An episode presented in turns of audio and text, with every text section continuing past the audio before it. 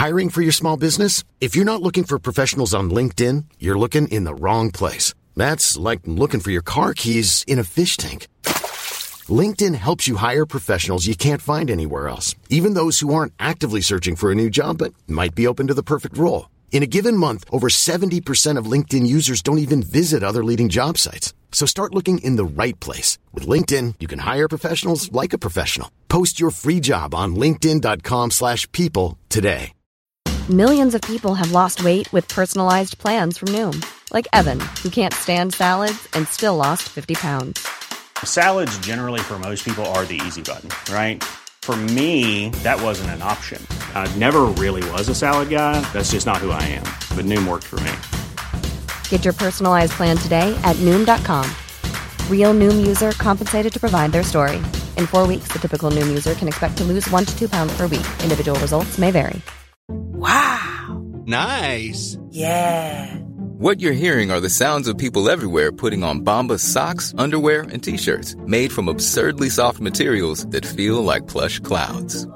Yeah, that plush. And the best part? For every item you purchase, Bombas donates another to someone facing homelessness. Bombas. Big comfort for everyone. Go to bombas.com slash ACAST and use code ACAST for 20% off your first purchase. That's bombas.com slash ACAST. Code ACAST.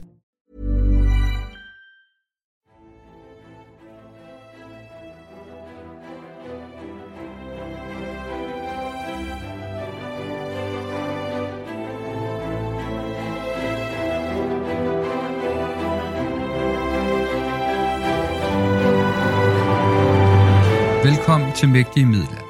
Et podcast, hvor middelalderforskere taler om den magiske, mystiske, mærkelige og frem for alt mægtige middelalder. En tusindårig periode, der er afgørende for Europas og Danmarks historie. Mit navn er Thomas E. Holm, og når jeg ikke er vært på denne podcast, er jeg lektor i middelalderhistorie og Center for Medieval Literature på Syddansk Universitet. Denne episode er en bonusepisode, Øh, For her, der skal vi ikke beskæftige os med tekstkilde fra middelalderen. Vi skal snarere arbejde med, hvad man kunne kalde en levende kilde til middelalderen, eller i hvert fald øh, levende gørelse af middelalderen, nemlig formidling af middelalderen, som den foregår på de danske museer. Og med mig i dag for at blive klogere, det er Andreas Bunde Hansen, lektor på Professionshøjskolen Absalon, og han har en Ph.D. i kulturarv og kulturarvsformidling fra Københavns Universitet. Og øh, Andreas har særligt interesseret sig i, middelalder, øh, i formidling undskyld, af middelalderen i Norden og i Tyskland. Og så har han derudover sammen med tegneren Erik Petri et formidlingsroadshow om blandt andet Tysklands historie, øhm, og det show går under navnet øh, Kurfyrsterne. Øh, men jeg har inviteret Andreas med i dag, fordi han også har mange spændende tanker om kulturformidling af middelalderen. Og Andreas, velkommen til. Tak. Øh, jeg vil starte med, at starte med at spørge øh, dig om, hvordan middelalderen øh, formidles på danske museer i dag, og hvor, hvordan middelalderformidling, middelalder øh, historie og arkeologi og det lige, hvordan det har det i øh, Museums Danmark anno 2021? Øh, ja, men øh, det er jo et rigtig godt spørgsmål. Altså, øh, i, I forhold til, hvor populær middelalderen egentlig er, så øh, er middelalderen stedmoderligt behandlet på de danske museer. Vi har øh, ligesom to gældende tendenser, som har været gældende meget længe en sådan en almen kulturhistorie fra A til Z og middelalderen. Øh, øh, nu skal I lære at se, hvordan middelalder, mennesker i middelalderen gik på lokum. Ikke? Øh, øh, dagligliv, typisk i byerne i senmiddelalderen. Øh, der er helt klart, nu sagde jeg fra A til Z, det er jo så i virkeligheden ikke helt rigtigt, vel? fordi der er jo virkelig sådan et, et bias der. Det er byerne, det er senmiddelalderen, det er dagligliv. Øh, og det er sådan typisk købstadsmuseer, ikke? der har sådan noget. Øh, øh, og det er måske en af de sidste rester af det der traditionelle lokalmuseer. Der, der, der, det, de er jo virkelig, virkelig opbrud, og der kan man sige, at middelalderen den, øh, den tjener, den hænger altså stadig lidt fast i det. Så er der den anden ting, og det er levendegjort middelalder, og det ligner også hinanden rigtig meget. Altså de her middelaldermarkeder, der er rigtig, rigtig mange af dem, og de er rigtig, rigtig ens. Og det er jo egentlig lidt sjovt, at det er sådan. Øh, fordi at middelalderen ude i Europa er big business. Øh, middelalderattraktioner er sindssygt populære, og det er næsten alle typer middelalderattraktioner, men selvfølgelig borger og kirker. Men sådan noget med kirker, det, øh, det kigger vi jo sjældent på herhjemme. Øh, øh, og, og, og vi har slet ikke nogen forståelse for, at vores største øh, turistsegment, tyskerne, som jo uden sammenligning er, er, er det, det, det største turistgruppe i Danmark, øh, øh, at, at de er helt tosset med kirker.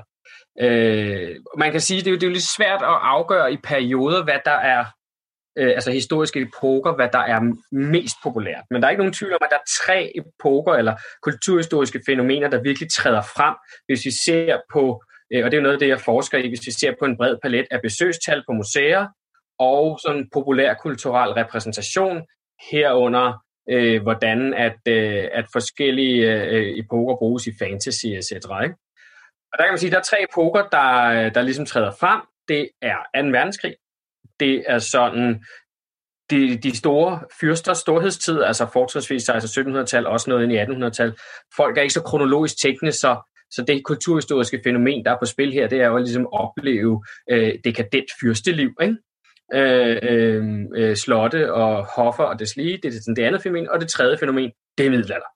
Middelalderen under en bred kamp er sindssygt populær. Både når det gælder sådan decideret besøgstal, men også hvordan historien bruges og misbruges på mange forskellige parametre. Og er det her i Danmark øh, det sidste, at det er populært?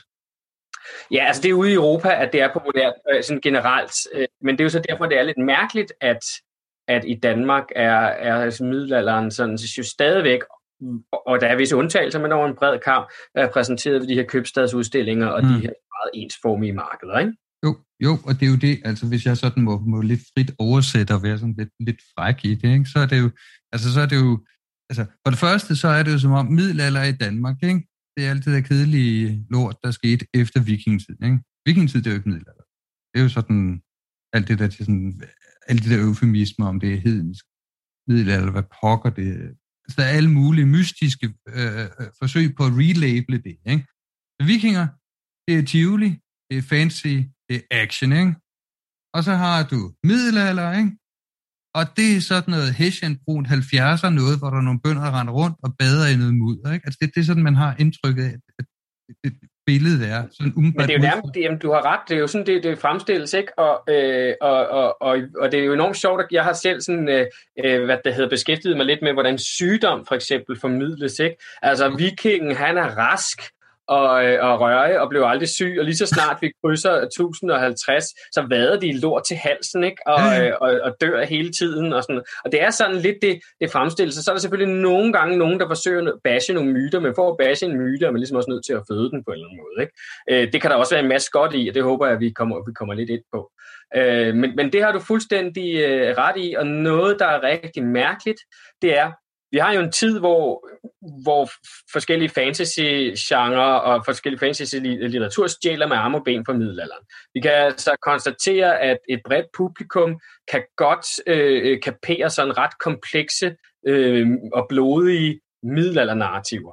Og så ser man for eksempel på dansk middelalderformidling øh, på museer i særdeleshed, hvor øh, den mest øh, fuldstændig, øh, mest blodige og saftige del af historien øh, fra kong Niels og frem øh, til kong Valdemar, at den, øh, Valdemar Atterdag, at den er stort set negligeret. Altså en periode, hvor der er ufattelig mange kongemord. Altså, der er, altså på tidspunkt i 1200-tallet er det jo nærmest den farligste arbejdsform, man kan i Danmark, det er at være konge, især i særdeleshed, hvis man har en bror. Ikke?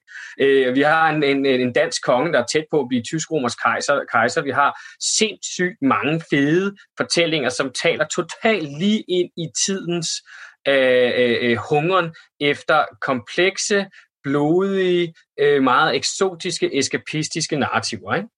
Jo, altså jeg har jo faktisk jeg selv tænkt på, at lige præcis den der periode, du beskriver der, ikke? Med, med borgerkrigen og Valdemar den første og så videre, ikke? det der, det er simpelthen fem sæsoners øh, tv-serie, ikke? den har det hele, ikke? den er ikke engang, den lider ikke engang under det, man så nogle gange anklager middelalder øh, øh, formidlingen øh, for, at det bare sådan er mandsdomineret. Der er masser af damer, der render rundt der, ikke? Der er øh, høj og lav, og der er øh, daner, eller danskere, tyskere, svenskere, englænder og slag, og jeg ved, altså der er simpelthen det hele, ikke? og som du siger, masser af folk, der bliver slagne ihjel, og, og så videre. Ikke? Så, så ja, det er egentlig sket, at, at der ikke sker mere af det.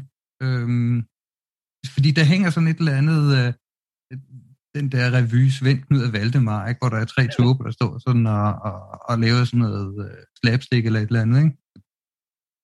Ja, og man kan også undre sig over, hvorfor er det, at øh, øh, Knud den 6., Erik Plovpenny, øh, øh, Erik Plovpennys brødre, øh, og hele øh, det der, hvor, hvor, hvorfor er det, at det, øh, det, det, det ligesom har så svært ved at blive, blive samlet op. Altså, og det er jo sådan en sjov ting med balance mellem, der vil altid være nogen derude, der siger, at det gør vi, men der, der er ikke, det bliver ikke formidlet over en bred kamp, og der er ikke nogen, der tager det op og gør det rigtig stærkt, kan man sige. Og virkelig ofre nogle formidlingsmæssige ressourcer på det sådan for alvor. Altså, vi taler jo, at vi i Danmark, og det kan måske lede videre til næste snak, vi taler jo, at vi er i et land, hvor vi jo har haft europarekord i at bygge nye, store, flotte, arkitekttegnede museumsbygninger. Ikke? Mm. Øhm, så meget, så det nok er blevet for meget. Jeg vil våge den påstand, at der ikke der er ikke plads til flere. Nu skal vi begynde at tænke på en anden måde. Ikke? Men det skulle da skide synd, at Danmarks Borgcenter er den eneste, der sådan nærmest PFR, måske lidt med Hammershus, ikke? men PFR berører det her. Der er ikke nogen, der sådan har dedikeret sig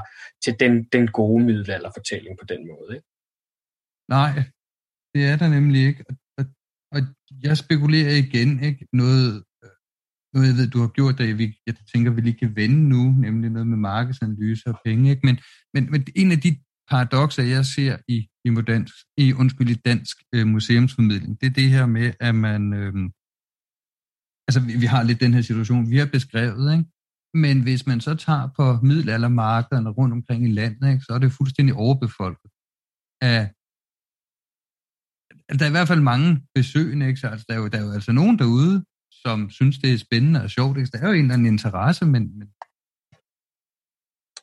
Ja, det, er, det, er, det er interessant. Det er også lidt, lidt meget dansk, at vi jo så har øh, øh rigtig mange, flere hundrede vikingemarkeder, der kan tiltrække mellem 5 og 10.000, men vi ikke har det der, måske lige modtagelse i Valbyparken, og så kan vi tale om, hvor meget det er et middelaldermarked, men, men, men vi ikke har det der kæmpe store, som Hansatark eller sådan noget. Hansatark trækker jo, når det er i Lübeck, trækker det 400.000, ikke? Øh, så øh, så, så det, det, det er jo sådan lidt sjovt, men, men jeg synes, at netop fordi, hvis du spørger mig, så de fleste af de der middelaldermarkeder, de for ens, øh, og, øh, øh, og, og, og, og de var rigtig sjove, da de kom frem, men de har udviklet sig meget lidt, øh, og, og derfor er de lidt kedelige. Øh, men der er stadigvæk en masse mennesker, der tager på dem, og det vidner jo også om, at der er en vis lyst efter den der middelalder.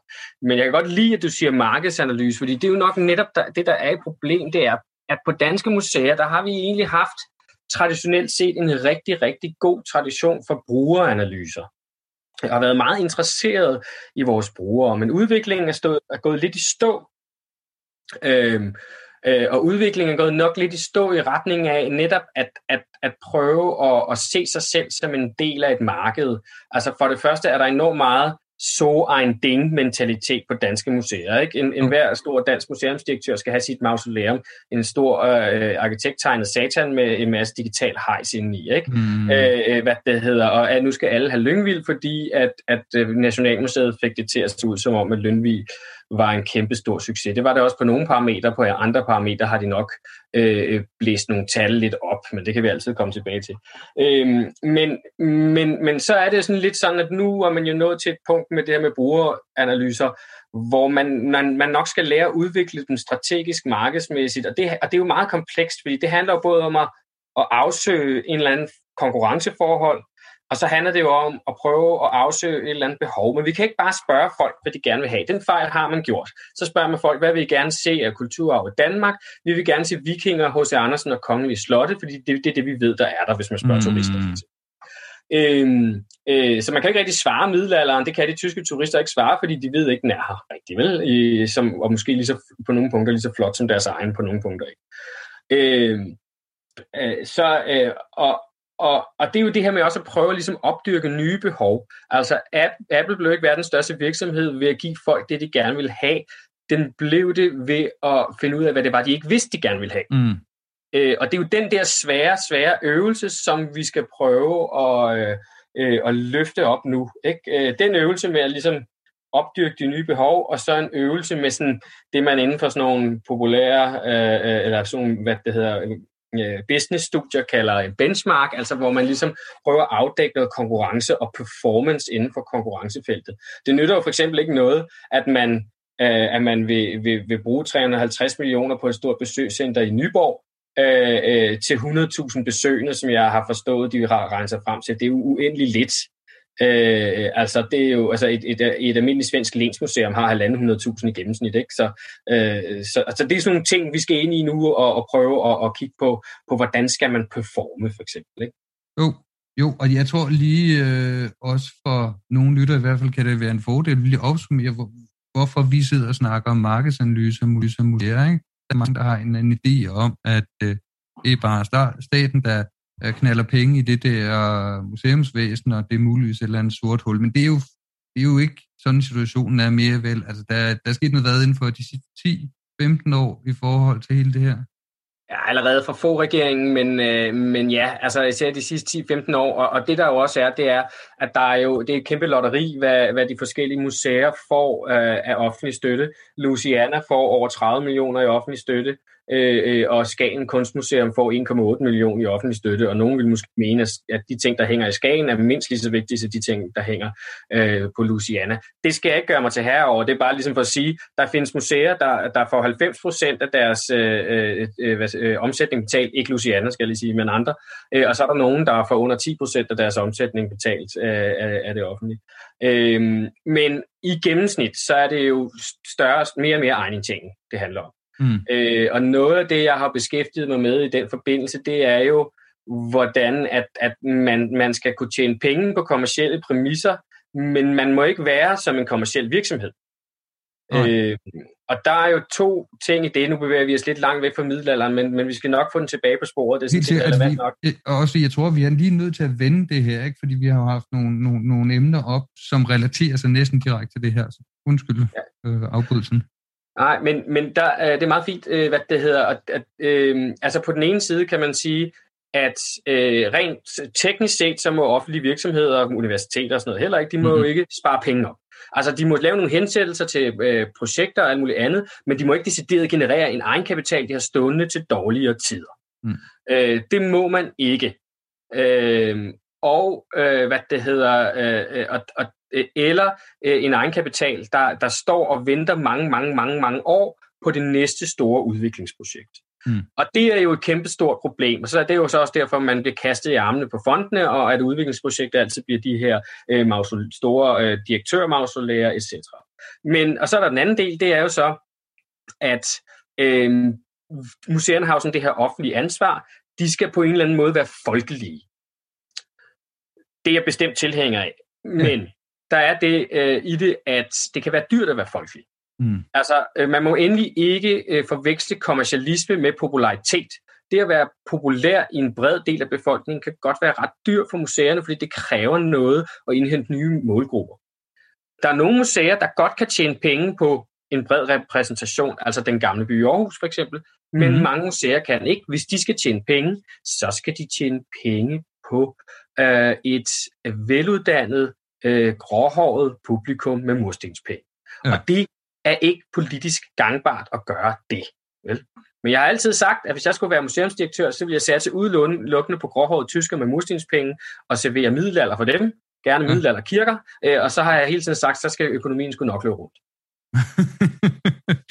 ja, okay. Jamen det, øh, det er jo da i hvert fald øh, et spændende og lidt provokerende projekt, ikke? men det, altså, du rammer ind i noget af det, som Ja, altså som, som du har sagt, vi jo kommer til, ikke? Altså det her med det offentlige ansvar, ikke? Og, og der er jo øh, især museer, men i virkeligheden også mange andre offentlige institutioner, der, der arbejder med, med viden, der, i hvert fald historisk viden, der, der er vi jo lidt i klemme, ikke? fordi vi har det her offentlige ansvar, ikke? Og, og, og, og, og det er ret dyrt, men vi kan ikke operere som på et marked. Ikke? Altså, vi har jo blandt andet faktisk øh, ser jo på universiteten, der har jo faktisk et, et ansvar for, at øh, vi kommer så tæt på en sandhed, eller at vi i hvert fald ikke sidder og finder på alt muligt fis og ballade, ikke? At vi ikke øh, sådan Ja, fortæller kan gode godt- historier, det- ikke? Ja, og der kan der godt nogle gange være nogle problemer. Ja. Øh, øh, det kan der godt, men lige hvis vi ser på middelalderen, Mm. Middelalderformidlingen i Danmark, som jeg har allerede skitseret i starten, er jo alt for snæver, Mm. så man kan faktisk godt på en eller anden måde øh, øh, blive mere populær, og måske endda også mere kommersiel, ved samtidig at være mere faglig, ved at man ligesom sørger for, at perioden er mere bre- fagligt bredtfavnende, og måske også lidt mere kritisk, og man måske bliver lidt bedre til at grave de gode historier frem. Det synes jeg jo er jo en hver, his- jeg synes jo, en hver historikers ansvar er jo, at de et eller andet sted selvfølgelig tjener sandhed, men tjener jo også den befolkning, der skal lære om historien. Øh, øh, øh, det, det, det synes jeg, det er jo hver historiker og arkeologs Mm. øh, ansvar også. Arkeologerne graver også alt for mange stolpehuller op, som aldrig nogensinde kommer til at tjene den befolkning, der betaler for det. Ikke? Øhm, og der, øhm, og, og, og, og der, der mener jeg, og der kan man faktisk, lige med middelalderen, kan man faktisk slå to fluer med et smæk, ved Mhm. at der ligger perioder, der er underbelyste, i hvert fald formidlingsmæssigt, men sikkert også forskningsmæssigt, Mm. som, øh, som rent faktisk øh, kan, kan tjene også en kommersiel og populær dagsorden. Ja, ja, nu kan jeg selvfølgelig godt have lov til lige at- forsvare øh, dele af forskning, om det så er stolpehuller eller, eller dybere filologiske øh, studier i den forstand, at det er, jo, altså, det er jo nogle gange simpelthen nødvendigt for at kunne levere noget, der, der også er korrekt. Og, og den del, lidt ligesom hvis du skriver en afhandling om, om møtrikker, det kan have stor, betydning for, hvordan du bygger den eller hin maskine, men øh, for alle andre mennesker er ligegyldigt. Men det hænger jo sammen, og jeg er helt enig. Selvfølgelig er der gode historier, og øh, der er en sand historie, og de skal formidles. Så, så det er vi, vi er sådan set enige om. Det, det er noget med en balancegang, ikke? fordi set udefra øh, og indrømmet også en lidt på rygtebasis, så har jeg sådan lidt et indtryk af, at der også øh, nogle gange kører sådan lidt en kamp på museerne mellem kommunikationsarbejderne og så øh, historikerne. Og nu hører jeg jo historikere og arkeologer, ikke? Også nu hører jeg jo selvfølgelig øh, grunde min uddannelse til, til, til den sidste gren, ikke? Og det, det er deres historie, jeg jo selvfølgelig hører, ikke? Men, men de, de, de mener, de er afgjort af taberen, det der, ikke? Hvis det er en korrekt historie eller en god historie, så det er altid den gode historie, der kører over det korrekte. Men der bliver gået, begået fejl fra begge sider her. Ikke? Fordi der er i hvert fald nogle, nogle steder i kommunikationsafdelingen, endda særligt eksternt, altså hvis journalister skal have med historikere at gøre, der har de nærmest per definition sådan en eller anden holdning om, det her, det her det er kedeligt, og jeg, og jeg kan gøre det spændende. Og, og, det, og det er jo simpelthen noget fis, ikke? Det det. Øh, øh, hvad det hedder. Men på den anden side, der, men der er også mange dygtige folk derude.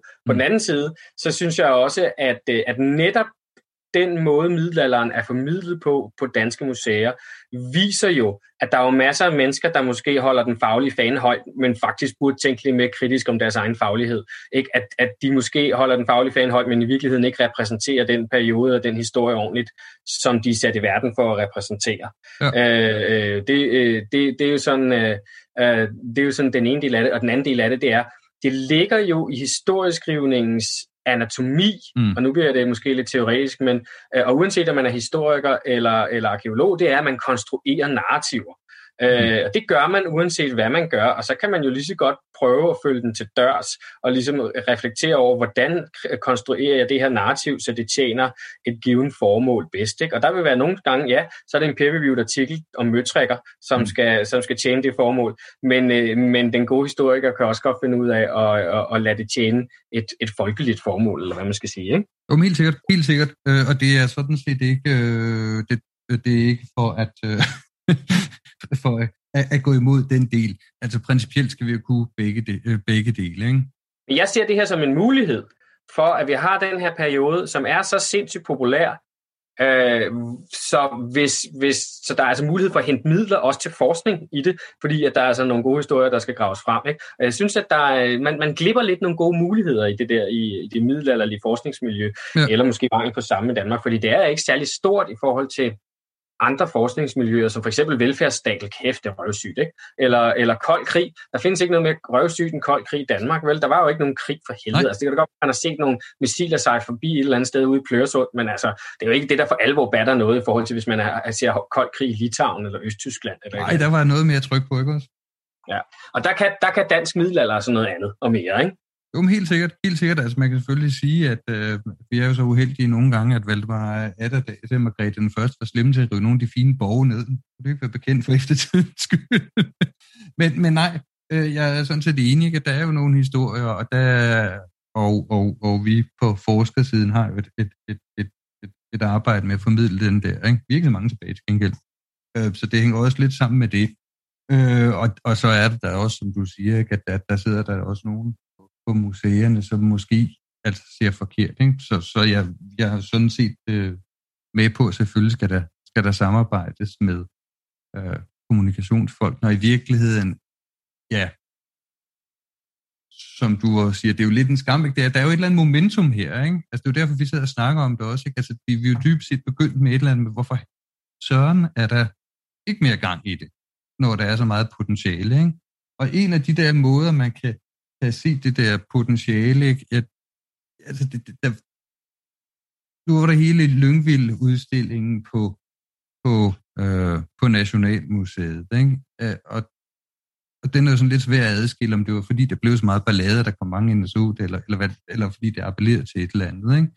Øhm, ja, men, men der skal man også adskille tingene, fordi man er nødt til at adskille parametrene. Ja. Øh, gav, gav, altså hvis man adskiller gav, parametrene, gav Lyngvild sindssygt, med Lyngvild udstilling på Nationalmuseet, gav den sindssygt meget presseomtale og, øh, og, og gratis reklame? Ja, i den grad. På den måde har den jo betalt sig hjem mange gange. Øh, øh, hvad det hedder, øh, gav den rigtig, rigtig mange besøgende. Den er lidt mere blurry, fordi okay. at øh, Lykkevildudstillingen faldt sammen med historisk stor turismevækst i København, øh, og der er også meget, der tyder på, at Prinsens Palæ, altså Nationalmuseets hovedafdeling mm. i København, lige pludselig begyndte at performe meget bedre på øh, Lyngvild-udstillingen end, øh, øh, eller ikke på Lyngvild, bare performe meget bedre på internationale turister, end de havde gjort før, så de nåede måske bare op på niveau der. Og det var jo ikke Lyngvild, der gjorde det, fordi oh, de internationale turister kender dem ikke. Jeg var også inde og lave noget feltarbejde derinde. Det var også mest udlændinge, der var derinde. Ja. Øh, men, øh, men rebranding og genkuratering af vikingeudstilling har måske gjort noget i forhold til de turister.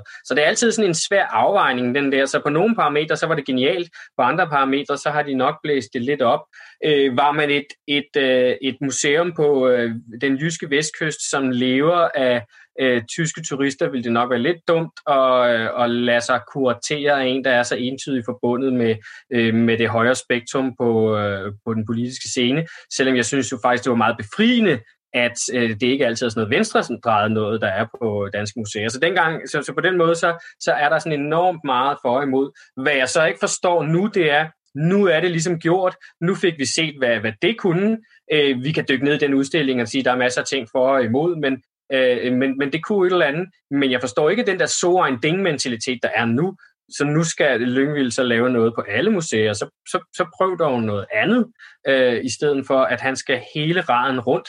Øh, altså, det, det er jo sådan meget godt for ham, men, men han har jo sit udtryk, og så kommer det til at ligne øh, hinanden. Ligesom det her med, at det, man kan tydeligt se på de nyere danske museer, det er en relativ snæver skare af udstillingsarkitekter, der har stået for udstillingerne. Det er fuldstændig det samme. Det er meget, meget synd, hvis vi mister museernes mangfoldighed. Ikke?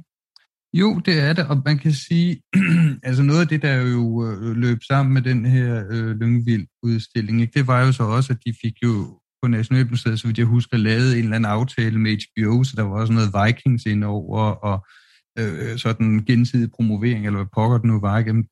Sådan som jeg husker, der kan man sige, at de begge to gik og, og lånte lidt af hinanden, eller i hvert fald sådan sig op ja, men det var fik... faktisk rigtig, rigtig god timing, og ud fra ja. sådan en cost-benefit-perspektiv, så var det, hvis man skal være så kynisk, så var det skide godt, for det har ikke det. kostet særlig meget at lave ja. de ting der. Vel? Øh, så på den måde, så den sådan mere indtægt, de havde per, ind, øh, per besøgende, den, den var nok den var rimelig, øh, den var rimelig god. Men, men, men det er jo stadigvæk Lyngvild, der er den gode historie, og ikke for eksempel rekordomsætningen på Nationalmuseet var under Tysklandsudstillingen, som jeg jo selvfølgelig var meget glad for, ja. fordi jeg selv optrådte til den jo, ja, ja. men som jo var en lang mere sådan klassisk relikvieudstilling. Kan ja. Men fuldt op af et godt eventprogram bevares. Ja, ja. Men, men, det er jo, altså, men det jeg jo tænker på også med, hvis jeg lige må fortsætte den her med Vikings, ikke? altså det er jo, altså selve initiativet med Lyngvild at sige, at middelalderen skal ikke være sådan kedelig og, og skidengrå og alt muligt andet. Vel, altså, der, der er farve på. Super fedt, ikke? Men der så var det som om, at man bare lod ham buller derud af, ikke? Øh, og, og, og hvis det så bliver sådan noget farvelade alt sammen, og Øh, og en af kritikpunkterne af hans udstilling var jo, at det historisk faktor, det var ikke herrens stærke side, og der var også nogen på Nationalmuseet, der nok skulle, der, der godt kunne have gjort det bedre, ikke? Øh, hvis det er det, du er ude på, ikke?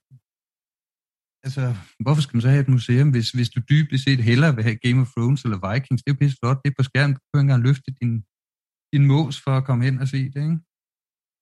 Ja, altså for det første, så, så, så kan man jo også vente den om at sige, hvor, hvorfor var det ikke museerne, der så Game of Thrones øh, først, altså de gode ja. fortællinger, der ligger der. Men hvorom alting er, altså jeg tror, hvis man skal lave god formidling, øh, så øh, man er nød, folk har en historiekultur, og jeg arbejder altid mm. ud fra Jørgen Rysens, øh, det er lidt historieteknisk, men han er en tysk historieteoretiker, der hedder Jørgen Rysen, han har sin fem dimensionen der Geschichtskultur, fem dimensioner, hvor med vi er opdraget i og forstår historie. Mm-hmm. Jeg vil ikke gå dybere ind på dem nu. Ja. Men sådan en ren fremgangsmåde, som jeg arbejder med, jeg er også tit konsulent og rådgiver for forskellige museer. Øh, hvis man vil se en anderledes vikingetidsudstilling, kan man tage på Kroppedal, for den har jeg været øh, konsulent på. Mm. Øh, nå, men så må man tage udgangspunkt i, hvad er folks historiekultur omkring det her? Og skal mm. man tiltrække folk, skal man have en, en krog i dem, gøre dem nysgerrige, mm. så er man nødt til på en eller anden måde at tage udgangspunkt i deres historiekultur, fordi ellers bliver det for abstrakt, eller det bliver ligegyldigt. Øhm, det, man er nødt til at prøve at forstå, det er, når folk de oplever noget, så, har, så investerer de noget, der er vigtigere end penge. De investerer nemlig deres tid, og modsat penge kan, kan tiden aldrig komme igen. Mm. Og derfor vil man tit lave en sikker tidsinvestering. Hvis man går i biffen, så det kan godt være, at filmens kvalitet kan være, kan være varierende, men sådan grundproduktet, det er man, er man nogenlunde i sende med, hvad er, hvad man får for sin tidsinvestering. Og det kan nogle gange være lidt sværere på museer, selvom danskerne er rigtig, rigtig glade museumsgængere. Vi har sådan sammen med svenskerne Europa-rekord i museumsbesøg. Hvorom alting er, så, øhm, så er man nødt til at tage udgangspunkt i folks historiekultur. Mm. Man er nødt til at tage udgangspunkt i der, hvor de er. Mm. Det betyder ikke, at de ikke gerne vil blive klogere. Folk elsker at tage udgangspunkt i myte, og så få myte bashed. Ikke? Det er noget, det er noget det, mytebashing er noget af det aller, sådan, allermest populære formidlingsgreb, der overhovedet findes, ikke? og de allermest simple formidlingsgreb. Så det er sådan set skide godt at tage udgangspunkt i Vikings eller Game of Thrones, for at få en krog i folk, og så bruge det som afsæt til at gøre folk klogere. Og det går folk på museum, museer for. Folk de går på museer for at få det, jeg kalder en faglig service. Hvor de det så? Øh, nogle gange, og nogle gange gør de ikke. Ofte gør de, og ofte gør de ikke. Så det er sådan den ene del i det. Man mm. skal tage udgangspunkt i der, hvor de er, for at give dem en faglig service, som, så de så går ud og øh, øh, får en mere værdi. Fordi hvis de så fik mytebashe deres syn på Vikings, øh, jamen så, så det er jo netop det, at de jo selv kan forstå, at de er blevet klogere. Mm. Og det er en mere værdi til oplevelsen. Altså fuldstændig grundlæggende oplevelsesteori er jo, at der er noget læring i det. Læring og eskapisme er noget af det vigtigste i det. Så er der den anden del, det handler så om mangfoldigheden, og det er, jeg synes så til gengæld, det er rigtig ærgerligt, hvis alle tager udgangspunkt i Game of Thrones. Ja. Jeg har faktisk selv turneret med et foredrag, der hedder Game of Thrones i virkeligheden, så jeg har også selv drevet plat på det. Ikke? Mm. Øhm, men, øh, men det er rigtig ærgerligt, hvis folk, alle, folk tager, øh, alle museer tager udgangspunkt i Game of Thrones eller Vikings. Det, nogen skal gøre det, og andre skal ikke gøre det. Det er igen det der med museernes mangfoldighed. Og museerne er sindssygt øh, udfordret på deres mangfoldighed lige for tiden, øh, både på grund af det her med, at de, de ser, hvad der er populært, og så løber de efter den samme bold lidt af nød, fordi at de har ikke pengene til at lave nogle farlige investeringer, og derefter er de nød, derfor er de nødt til at lidt løbe efter nogle gå så en sikre investeringer. Mm. Øh, øh, øh, det er den ene del, og den anden del er sådan mere ideologisk ting, men der er jo også øh, øh, altså nogle ideologiske kræfter, der trækker i for at, at, at hæmme museernes øh, mangfoldighed. Altså ICOM har jo lavet en ny museumsdefinition, som ICOM, øh, siger, museum, hvad det er. ICOM det er den internationale museumssammenslutning, mm. kan man sige. Ikke? Okay. Mm. Øhm, og de, de vil jo gerne have, at museer for eksempel skal være aktualiserende og demokratiserende. Det vil mm. sige, at man kan åbenbart ikke have museer i, i totalitære regimer, eller hvad. Øh, altså, øh, det er i hvert fald synd, hvis... Altså, jeg synes, det er fedt, hvis nogle øh, museer tager aktuelle øh, øh, og demokratiserende dagsordner op, men jeg synes ikke, det er alle, der skal gøre det. Det er også, det er også fedt at komme ind på et museum bare for en god historie, eller se et flot maleri. Ikke? Øh, og, og en af de største frustrationer, dengang jeg skrev Ph.D., det var, at jeg ligesom skulle undersøge de her kulturarvsoplevelser. Øh, og, jeg, og jeg troede jo, at jeg skulle ud og undersøge nogen på museer, der var ekstremt eksplicite omkring deres øh, oplevelse. Og det er der også mange, der er. Men den største skare, det er jo dem, der sidder ude foran middelalderkatedralen nede i Tyskland og drikker en øl og læser i en eller anden bog om middelalder. Øhm, og der fandt jeg ud af, at det er måske den mest populære middelalderoplevelse af alle. den er uregistrerbar, Ja. øh, og, og, og jeg kan jo godt, jeg har jo interviewet nogle mennesker, jeg har mødt på min vej, men den er ekstremt svær at analysere og tilgå, men omvendt, så, så må vi jo ikke tage den oplevelse fra folk, så gør vi os jo formynderiske i, øh, i en grad, vi slet ikke har mandat til. Ja. Tværtimod er vi nok, skal vi nok prøve at udnytte det der lidt bedre, ikke? At, øh, at det at sidde og drikke en øl i et kulturarvsmiljø, det er også en oplevelse. Jeg plejer altid at sige, at den bedste kulturarvsoplevelse, jeg har haft, det øh, var, da jeg havde min søn med på Schloss Nymphenburg i München, fordi at øh, de har en biergarten med en legeplads. Ja, ja. Nå jo, men, men det er jo rigtigt. Altså, det er jo, det er jo bredt, det er mangfoldigt, og øh, principielt er det da både fint og godt, hvis museerne kan det hele. Øhm, nu kunne jeg ikke lade være med at tænke på de der, den museums sammenslutningsdefinition der om demokratisering, så burde vi med middelalderstudier der være fuldstændig i centrum i, i, i Danmark. Der er jo simpelthen tinget var her, der er alle vegne og valgkongedømme, og der er det jo først i 1660, det går galt. Så, Ja, så, så kan man lukke tysk-romerske- 1660 til, til, til, til grundloven, ikke? Jo, og det tysk-romerske kejserige var ekstremt demokratisk for, Ja, ja. for, for datidens standarder, så meget så, så, øh, så selv i den, den lidt udemokratiske 1700-talsform blev Benjamin Franklin inspireret af det til at lave det amerikanske demokrati. Ikke? Øh, det er der ikke mange, der ved, men øh, øh, middelalderen var, var sådan forholdsvis demokratisk for visse dele af befolkningen i hvert fald. Ikke? Ja, Øh, ja, ja, ja, næppe helt sådan, som de havde tænkt sig. Men, øh, ja, men jeg kunne ikke lade være. Men, men egentlig så ville jeg jo sådan øh, også... Øh, altså, jeg kan ikke lade være med at spørge dig, øh, når du siger, at der er mytebashing, ikke? der er vel grænser for, hvor meget folk kan acceptere og kapere. Nu, nu kan jeg se for eksempel sådan helt ude den ekstreme side, jeg kan se at Morten Messerschmidt, han nu besluttet sig for, at, øh, at øh, myter nok er bedre end fakta, fordi at øh, fakta ser ud som om, det er sådan noget identitetspolitik eller alt muligt andet. Altså, det var en artikel i Berlinger. Øhm, Ja, altså man kan sige, hvad, hvad, hvad, hvad, end, hvad end tidernes gunst er med det eller ej, så, så er det jo i museumsdefinitionen, at, øh, at, at de jo som sagt skal give den her faglige service. Øh, øh, hvad det hedder, og, og bare løbe med på alle mulige myter, alle mulige røverhistorier, som folk de kender i forvejen, øh, øh det, øh, det, det, det, det tror jeg er en faglig service, som, øh, altså så, så har museerne jo ikke nogen berettigelse længere, hvis de, Nej, vel. hvis de ikke kan levere den. Ikke? Øh, øh, det, det er jo ikke sikkert, at museerne holder for evigt, det ved vi ikke. Det kan godt være, at de, øh, øh, de, de bukker under en eller anden dag, men, men øh, der er jo intet, der var evigt her i verden. Men, men, men for nu, så er den faglige service jo øh, det, de skal levere. Så kan vi altid diskutere, hvad det er. Der er en Ja. hel del oplevelsesgørelse og alt sådan noget i det, men sådan ret grundlæggende er der jo sådan en faglig service, de, de, skal, de skal levere. Ikke? Øh, øh, øh, så, og, og, og jeg er heller ikke jeg er heller ikke helt enig med ham faktisk, fordi at, at i min egen forskning af for eksempel øh, vikingetidsformidling, vikinger har også nogle gange en tendens til at blive blæst lidt op til at være mere populære, end de egentlig er. Ja. Øh, øh, faktisk så er det ikke, fordi vikinger er upopulære, men, øh, men, men kigger vi på besøgstal og versus udbud og alle sådan nogle ting, så er der andre, andre kulturarvsfænomener herhjemme, der er mere populære.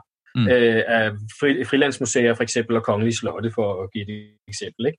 Øhm, øh, og, og en af grundene til, at, øh, at, at, at vikingerne måske er mindre populære, end vi lige går og tror, fordi vikingerne er ekstremt populære, også i populærkultur og i reklamer og alt muligt, men, men grund til, at de er mindre populære på museer, det er jo, fordi de ligner hinanden for meget, oplevelserne, og fordi det er de samme røverhistorier, de fortæller hele tiden, og Mm. folk er trætte af at høre på dem, de har hørt på dem, de har ikke ændret sig nævneværdigt de sidste 30 år, øh, og så videre. Altså, så, så, så på den måde, så, så er det bare sådan, at så skal man da i hvert fald grave nogle nye røverhistorier op, og så øh, Ja.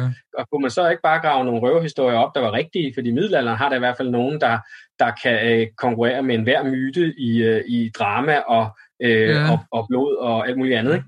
Jo, jo, jo, jo, jeg kan ikke lade være med det vikingetiden, men nu er det jo blevet til, at alle, alle krigergrave var vist nok kvindegrave, og altså der, der, der kører sådan en der, som jeg i hvert fald har set nogle arkeologer sige, der, der må I godt spise brød til det.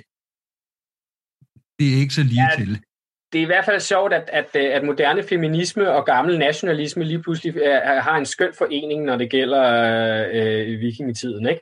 Øh, så kan man, altså det ene er ikke mere ideologisk end det andet, men, men, men, men jeg har også det særlige forhold til vikingetiden, at jeg mener, at den jo per definition er skønlitterær. Altså det er en skønlitterær Mm. øh, øh, øh, hvad det hedder, øh, konstruktion, og her må vi behandle øh, perioderne forskelligt, og, og hvad skal man sige, grænserne for røverhistorierne øh, øh, er hvide, når det gælder vikingetiden, fordi det ligger simpelthen i periodens præmis, for det er ikke en periode, altså det er en, en skønlitterær ting, ikke? Øh, ellers, er det jo, ellers er det jo bare øh, tidlig, tidlig middelalder, ikke? Jo, jo. Øh, det, er vi, det er vi fuldstændig... Øh, Jo, jo. det tror jeg, Og jeg har jo- Jeg har talt med flere øh, forskere, superforskere, der arbejder med vikingetid, øh, der, der, der siger, at rent tekstuelt, der er der ikke en SKID af sådan nogle øh, stærke, øh, ladgært kvinder. Det er der altså ikke. De, de, er hverken øh, øh, mere uafhængige eller ledere af krigehårdt eller alt muligt andet, end, al- end hver anden ja, stormandskvinde nede i Europa. Ja, ja, og sådan er der så mange ting. Tidligere var det det geografiske perspektiv, som blev ændret.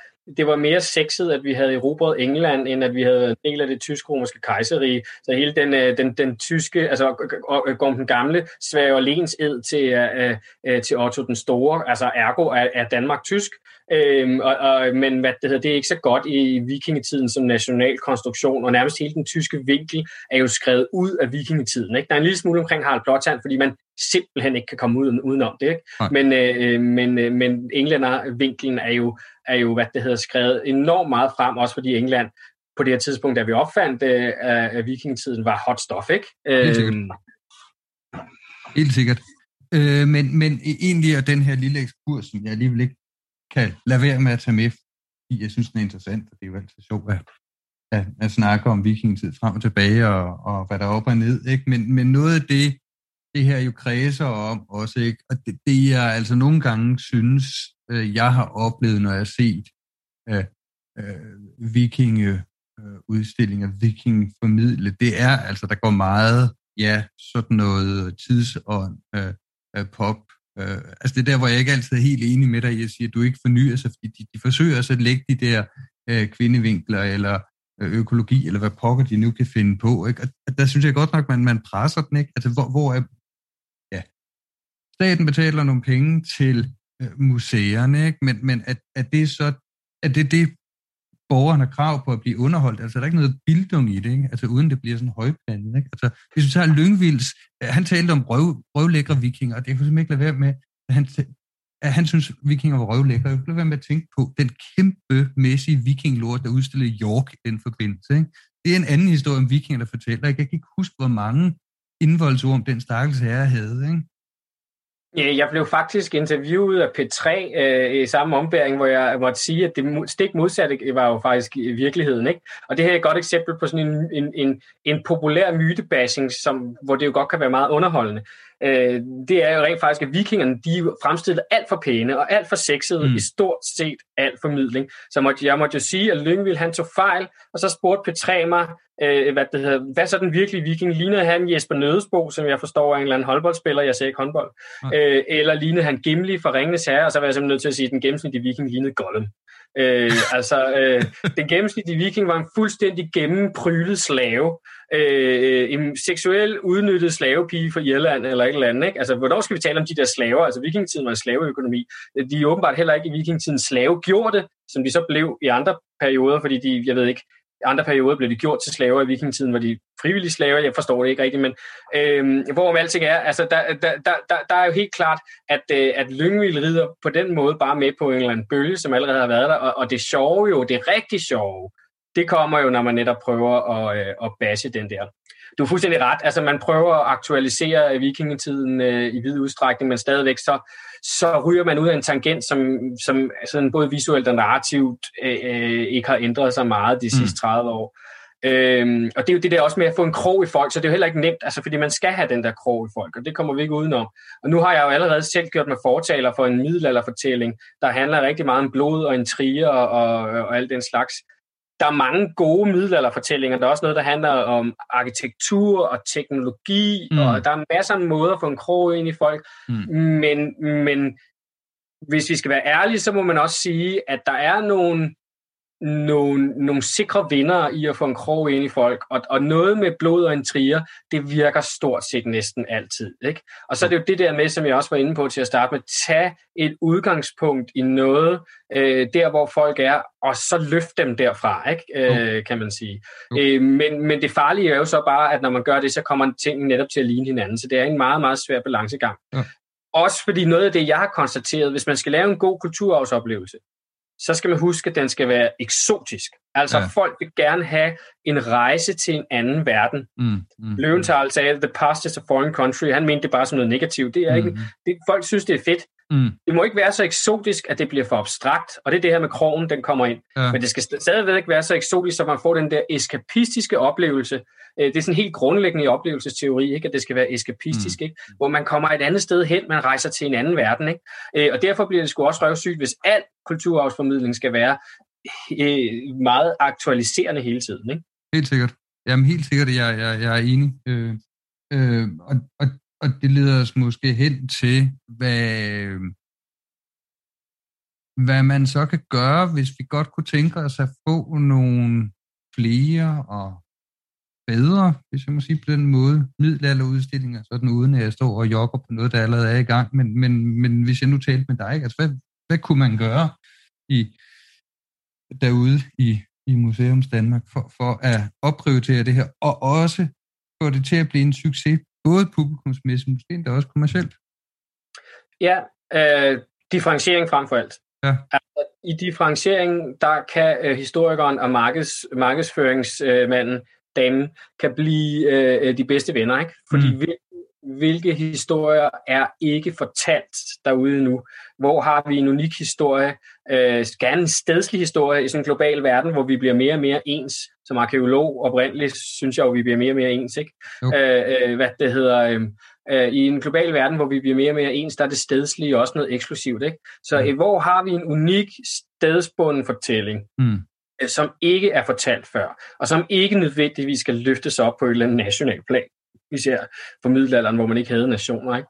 Mm. Øh, øh, Øh, det, det, er ligesom, det er ligesom der, hvor markedsføreren og historikeren kan blive de bedste venner, og det er der, de skal tage udgangspunkt i det. Og så skal de også selvfølgelig tage udgangspunkt i formen, altså hvordan har det heller ikke været fortalt før. Hvis nabomuseet laver sindssygt meget øh, middelalder gørelse, så lad være med at gøre det, ikke? Så, så find på noget andet, mm. ikke? Øhm, og, øhm, og der er, øhm, så det er sådan grundkernen i det, kan man sige. Så er der nogle, nogle tendenser i tiden lige nu, som mange byder ind på, men hvor der stadigvæk er plads til, til mere. Det er jo, at det er jo enormt populært at komme ud og vandre i kulturlandskabet. Ja. Det havde det allerede, var det allerede inden corona, men mm. corona mm. øh, øh, hvad det hedder, øh, satte jo virkelig turbo på det her. Og vi har en spændende middelalderlig kulturlandskab i Danmark. Nok har vi ikke så mange øh, borg, men vi har nogle kirker og noget forskelligt andet. Øhm, og med moderne teknologi kan den slags jo serveres rigtig godt. Øhm, og, og sådan et sted, sådan en ramme, hvor man jo virkelig kan arbejde med kulturarvsoplevelser i, øh, i almindelighed og øh, middelalderoplevelser i særdeleshed, øh, det er jo i kombinationen af noget rekreativt og måske noget, øh, noget narrativt, altså noget historieformidling, mm øhm, og så noget smagsmæssigt. Ikke?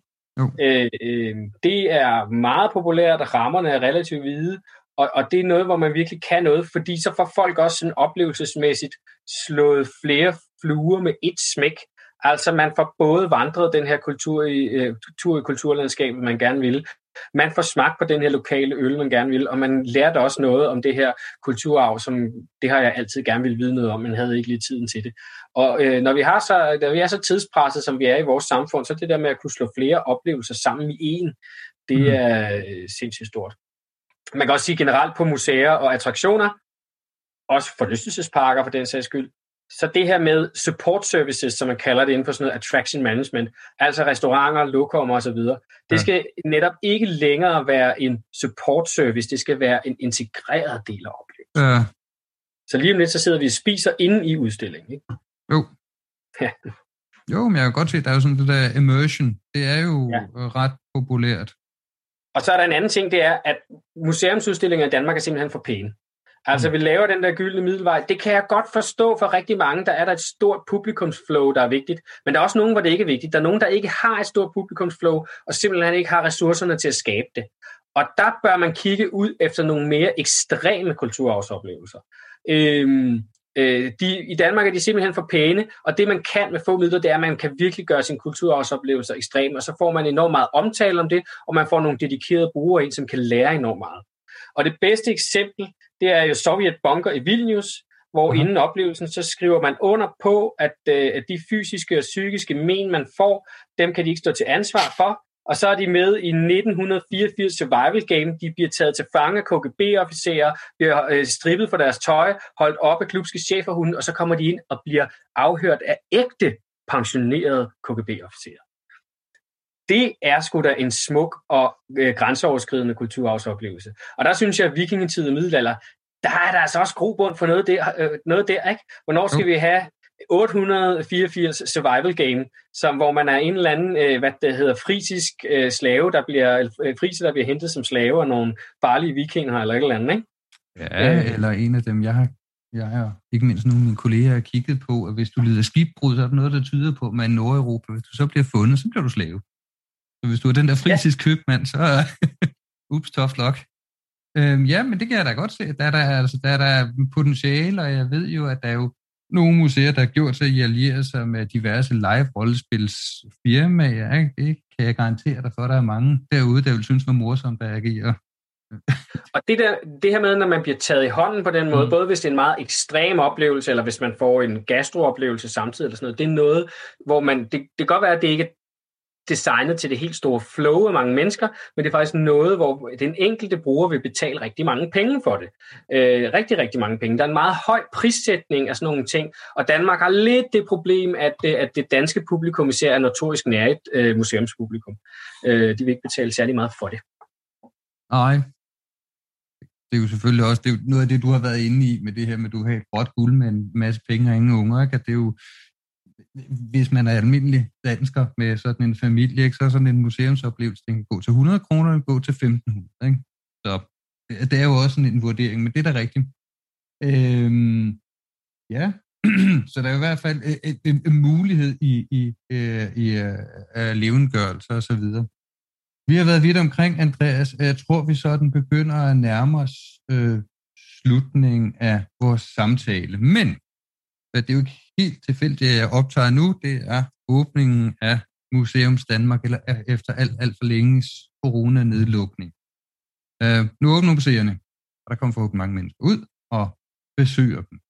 Men øh, jeg har bedt dig om at overveje en, nogle middelalder museumsoplevelser til, øh, til vores lyttere, sådan hvis de skulle spørge dig. Ja, og det er jeg glad for. Øh, jeg vil anbefale to i Danmark, og så vil jeg anbefale to i udlandet. Det er den allernærmeste udland, man lige skal have bag øret, når vi kan rejse sådan lige netop til det allernærmeste udland. For der går nok lidt tid, øh, inden vi kan rejse rigtig langt. Ikke? Ja.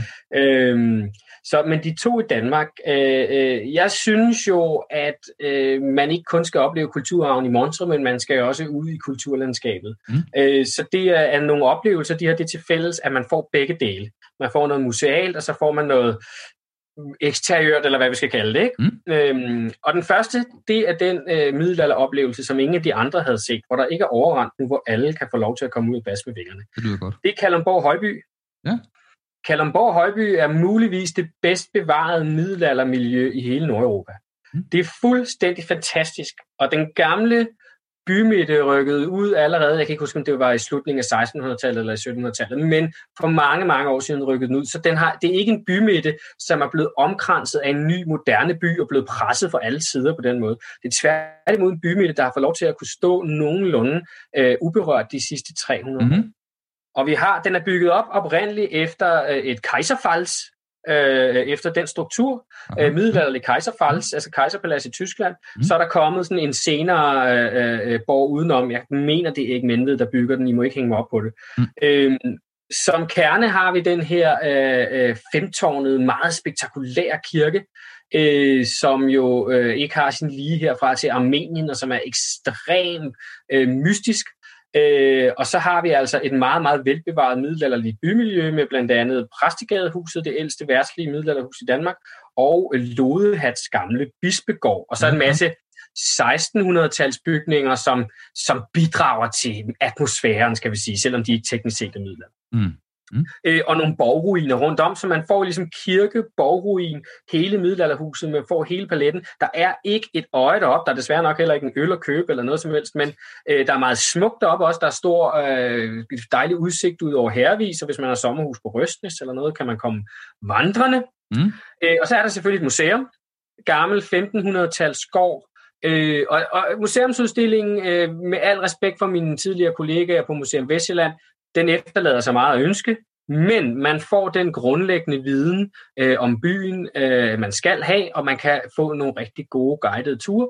Og så har den også noget andet. Den har noget, øh, nogle af de rum, som Hammershøj har malet i sin tid. Der er noget Hammershøj-historie, der er flere forskellige andre historier. Så museet er også et besøg værd. Og det næste eksempel i Danmark, det er Bryg og Brosten i Viborg.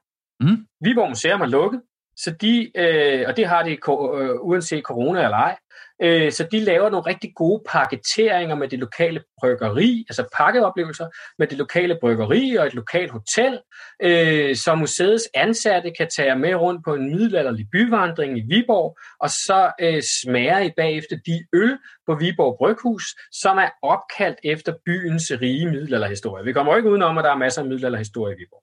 Det gør vi. Øh, selvom kirken er, øh, er endnu mere restaureret end de fleste andre øh, middelalderkirker. I ja. Ja, ja, brændte jo og så videre. ja.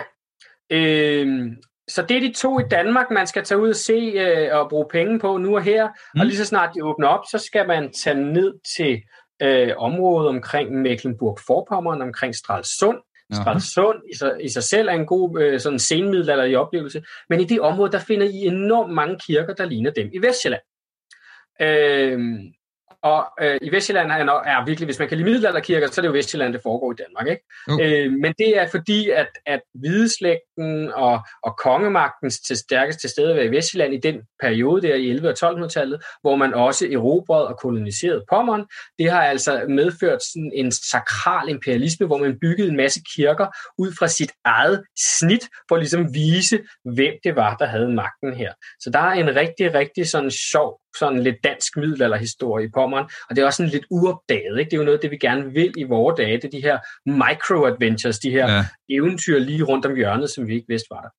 Og min sidste anbefaling, som vel slutter programmet af, tænker jeg, det, det, øh, det er øh, Vartstena i Sverige. Mm. Øh, mange har måske hørt om den hellige Birgitta af Vartstena. Jeg elsker, øh, når kulturarven den medfører sådan en entreprenørskab og i Vartstener, der hedder alt noget om Hellige Birgitta. altså den Hellige Birgitta er der alle vegne. Der er selv den Hellige Birgittas genbrugsbæks. Øhm, og så skal man tage derop, og, og der er utrolig smukt og dejligt Vartstener, og man skal dyrke forherligelsen af den hellige Birgitta, og så på vejen hjem, så skal man høre Svensk P3's podcast. De laver, Svensk P3 laver nogle fantastiske historiepodcasts. Podcast om, ikke for, konkur- for at reklamere for en konkurrent, undskyld Thomas. Jo, jo, det må jeg meget gerne. Ja, øh, om, øh, og de, de har en af den hellige Birgitta, hvor hun virkelig bliver fremstillet som sådan en schema, schema. Ja. Sådan en, øh, hvis vi skal bruge uh, Game of Thrones-terminologien, sådan en Olenna Tyrell, ja. uh, sådan en ældre dame, som forgiver alle sine modstandere, og er sådan mega intrigant og sådan ret politisk bevendt og sådan. Så skal I høre den på vejen hjem. Ja, det passer faktisk desværre nok meget godt med mit indtryk af, at den hellige Birgitta, det er sådan en ret skrabt, skarpt, stramtændet dane, sådan, sådan jeg, jeg læser hende. Men ja, mange tak for det, Andreas.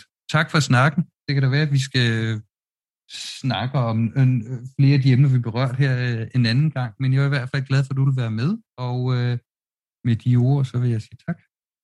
Jamen, det er mig, der takker. Det var en stor fornøjelse. Det var alt for nu på Mægtige Middelalder. Jeg håber, I har nyt dagens episode. Og som altid kan I finde henvisninger til de nævnte tekster i show notes. Podcasten kan I finde på Apple Podcasts, Spotify og Google Podcasts og I kan følge Mægtige Middelalder på Facebook og Instagram. Og så kan I komme i kontakt ved at skrive til Mægtige Middelalder, Og hvis I godt kan lide Mægtige Middelalder, så giv den en rating på jeres podcastudbyder, så bliver det nemmere for andre at finde den. Jeg håber, I har nyt dagens episode, og I vil lytte med en anden gang.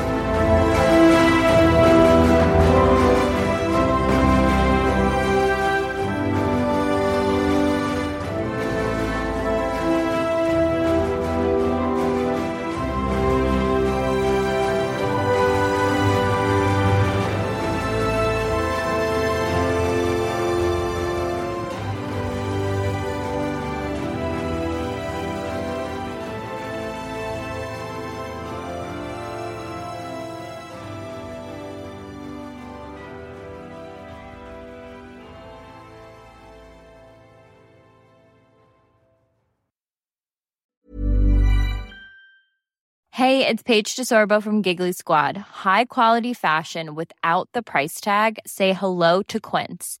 I'm snagging high-end essentials like cozy cashmere sweaters, sleek leather jackets, fine jewelry, and so much more. With Quince being 50 to 80% less than similar brands. And they partner with factories that prioritize safe, ethical, and responsible manufacturing. I love that. Luxury quality within reach. Go to quince.com slash style to get free shipping and 365 day returns on your next order. Quince.com slash style.